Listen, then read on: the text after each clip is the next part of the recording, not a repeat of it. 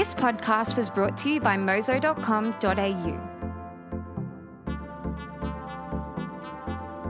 Hi ho, hi ho, and off to the finance burrito we go. But you know what? It never feels like work because it's just so much fun here. As always, I'm Liv G, and I'm here to share some finance insights gleaned from working at financial comparison site Mozo. And with me is my fellow Mozoian and finance journalist Tom Watson. What is the haps, Tom? Hey Liv, how's it going? Um, I just realized my I left Good. my water somewhere actually, so this is gonna be a very dry and croaky podcast, which uh, Mm, I'm sure like you're all gonna yeah enjoy. lots of those noises. And I I just finished. I just finished Dune, the book, um, which has Oh, been a bit of a lockdown goal to to get through. So um, yeah, pretty pretty. Do it before the movie comes out. yeah, I'm. I looked at the trailer the other day too, and I don't know how keen I am. Like Timothy Yeah. Shamalama Ding Dong looks maybe like good, but yeah. Anyway, not so convinced. Anyway, how are you? I'm good. I um uh, I for any of our non uh, Star Wars nerd listeners, Dune is what Star Wars was based on. So um Mm. now I'm thinking maybe of uh yeah watching some of some of the oldies, and I feel uh extra nerd because like I enjoyed the prequels. You know, like they're not high quality, but I enjoyed It's kind of what we grew up with to a degree, right? Because they all came out when we were young. Yeah, we were already av- an avid Star Wars family, but you know.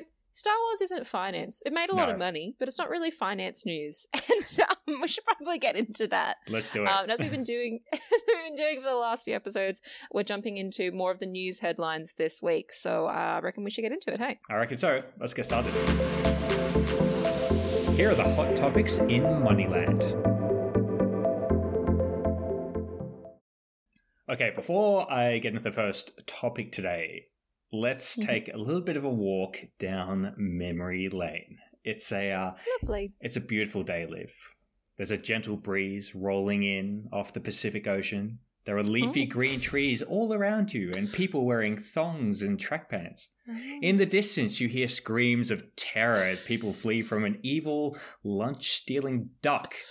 Where are you? Where are you, Liv? I'm in the gong. I reckon I'm. Uh, I reckon I'm out the front of building 25 at Wollongong Uni. Did I do a good job of that? I feel like I. You really did. Uh, you must. You must have done your research. I don't know how you knew about the ducks. They were evil. I've- Very aggressive. I, have I've heard about this evil lunch shilling duck before, so yeah. Anyway, uh, we are talking about uh, unis or uni students in our first story today, although not Hmm. Wollongong specifically. Um, Oh, So, a University of Western Australia survey of more than 4,000 students across Australia's tertiary institutions, so unis and colleges, um, recently found that a surprising number of students admitted to cheating on assignments um, by way of these like commercial websites which charge money for other people to write them for you. Yeah, not even the right? old-fashioned cheating where you're just like looking over someone's shoulder and Yeah, you get your That's mirror, pretty, um, or uh, God knows what, what you do. You write everything in your hand. Yeah. I don't know. I was never smart That's enough to think about that. stuff. So yeah.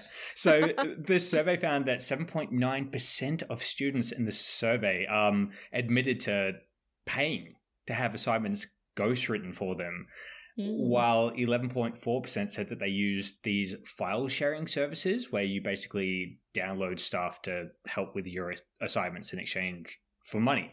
Um, Mm. So, really interesting. And I guess while cheating itself isn't super financially relevant, you know, the Mm. method of cheating, Yeah. aka paying um, these websites and, and people for um, assignments, it definitely is. Um, and Big time. interestingly, these commercial sites they seem to be increasing in number as do the social media groups which are you know facilitate similar sorts of behavior although kind of on a less kind of structured and formal level so Mm. uh apparently a worry. yeah definitely a worry and apparently the amount of people admitting to cheating was four times higher than previously recorded um although Oof. even saying that research, researchers think that the number is still quite conservative so hey there Mm. could be even more cheaters around well Yeah, around honest unis. cheaters. I kind of like it. yeah so um well it's, it's actually really interesting you say that as well because the method that they used in the survey was something called the bayesian truth serum or BTS Ooh. methodology, I which like that um, name. yeah, I know it's, it's it's it sounds like people are being drugged during the survey, Yeah, it does a bit. but they're not. Fun. So um, it basically provides an incentive for telling the truth. So in this case, the researchers said that more truthful answers, sorry, said that the more truthful answers that people gave, the more money would be donated to a charity of their choice. Um, Hmm. And when given that incentive, students were at least twice as likely to admit to cheating, which is crazy. How fun. Yeah. I wonder if they actually did give them. I remember reading about this and I couldn't actually see if they ended up giving the money to charity. And it's like, we promise we will. So what, you're saying is cheating academics Yeah, we're cheating the cheaters. exactly during a Oh. cheating survey. Crazy. Wild. Just uh, insane.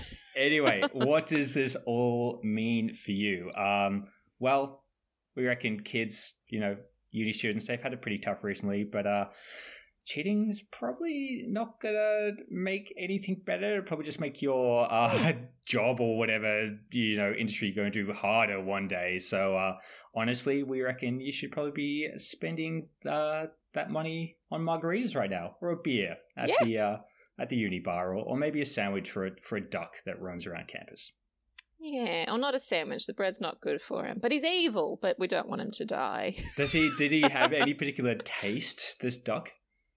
No, it was just very aggressive, and there was like they were a mating pair, and so they would just be like trying to have babies all the time, and then get really angry at anyone that passed by. It was, you know, it was beautiful, but it was awful. It was nature. Were Good they like technically made for like chancellors at some point, or? Yes, they got honorary degrees. Aw. they were 40 years old. No, I don't know. But um, speaking of jobs, as you were, um, cheating maybe may not set you up for a fantastical career ahead.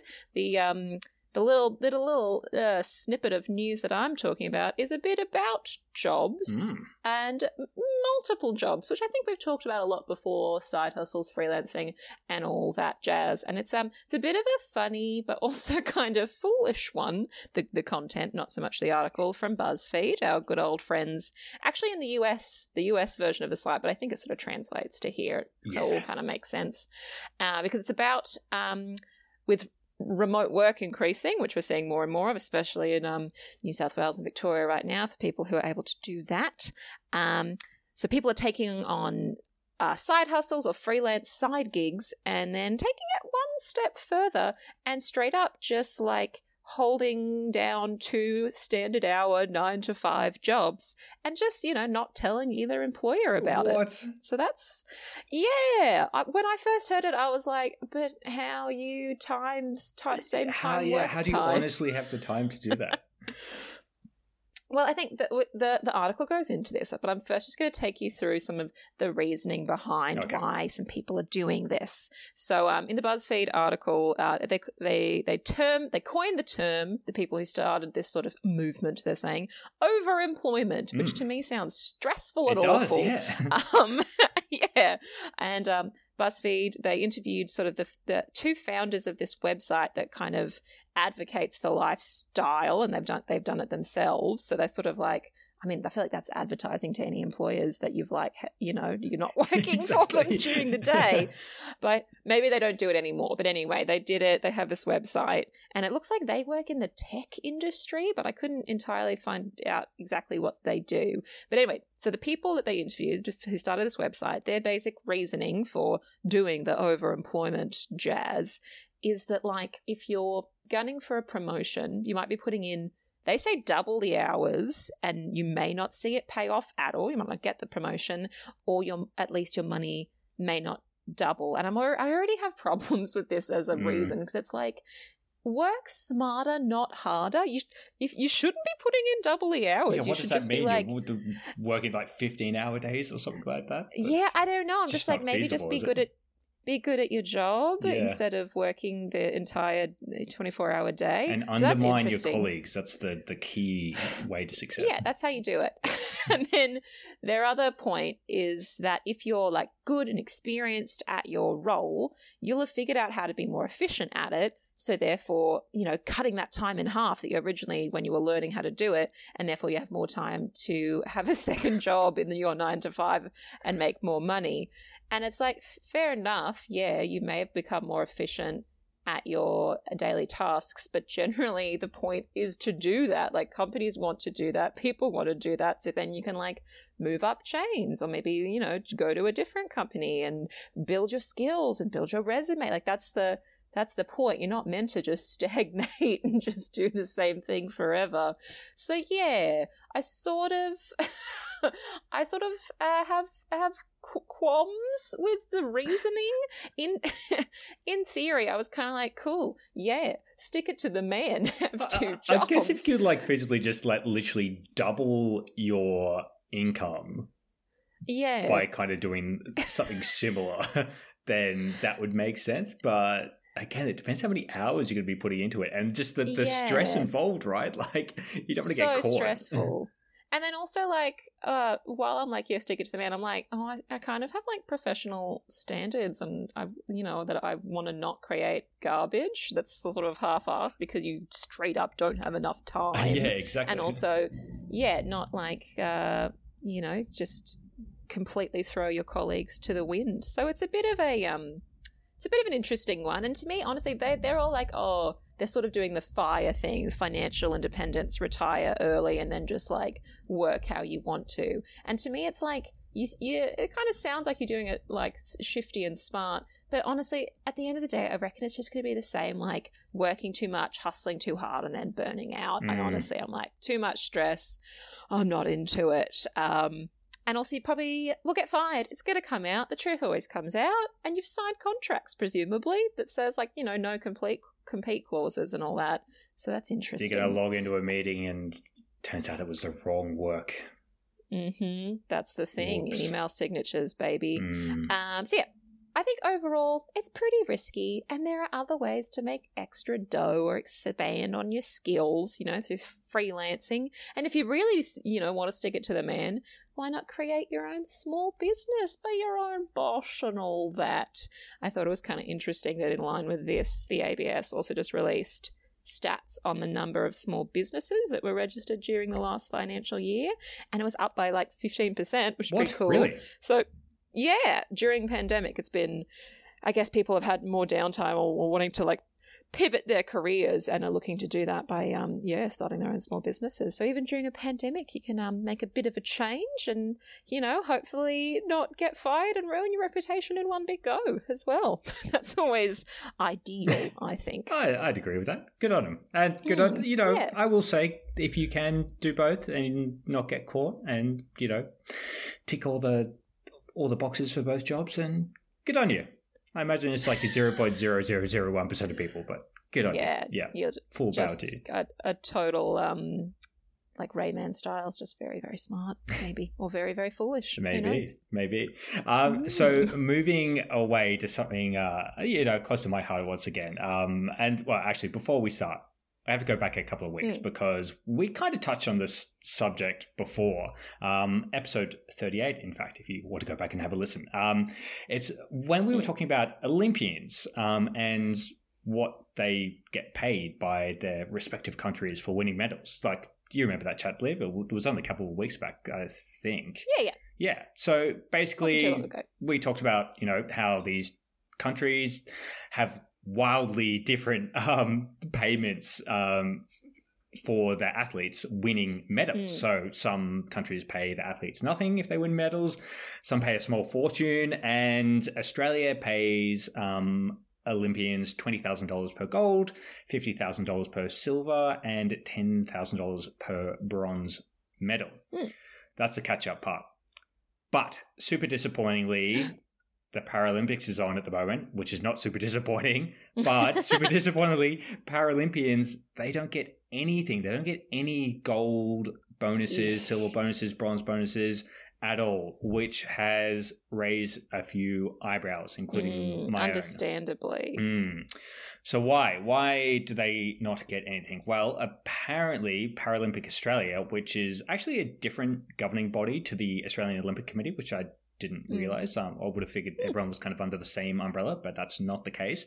Um, they just don't have the funds to do it, and it's a you know it's a similar story in countries like Canada and Japan. For instance, Canada, um, you know, they pay their Olympians for um, for for medals, um, and the Paralympians don't get anything. And then in Japan, um, a Paralympic gold medal, for instance, will earn athletes thirty-eight thousand dollars, um, Hmm. which is great, but it's actually twenty-five thousand dollars below um, what you know that less able-bodied gold medalist Paralympians receive. So pretty Mm. crappy, in my opinion. Um, so it's, it, I guess every, everyone's hoping that with the Sydney and Melbourne lockdowns going on at the moment, um, there's going to be a wider audience for the Paralympics, um, which is hoped to then increase its perceived value in the eyes of advertisers and sponsors, and hopefully that that kind of brings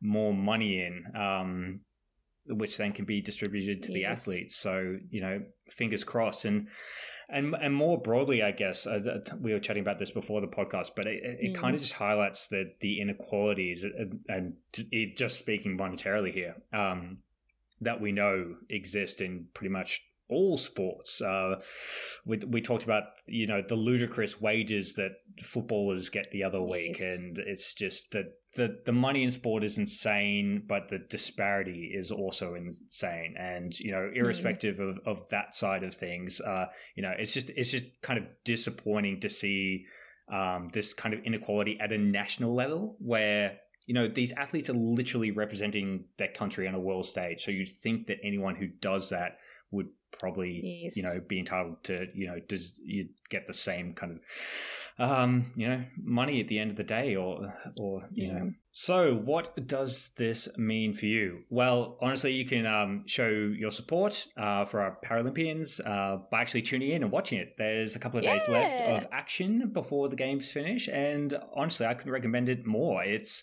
uh, it's brilliant. I've been watching the swimming and the wheelchair rugby, which is an amazing sport, and even a little bit of shot put last night. And yeah, the athletes are just awesome. So yeah, tune in if you can. It's great. Yeah, sick one. It's sort of like a really simple, easy way to support uh, equality and sports people. Have fun. And have fun. Um, Mm. yes, and have fun. And to uh, speaking of fun, I've got a little bit extra, as we always like to end on a um, funny money story type note, thing. yes.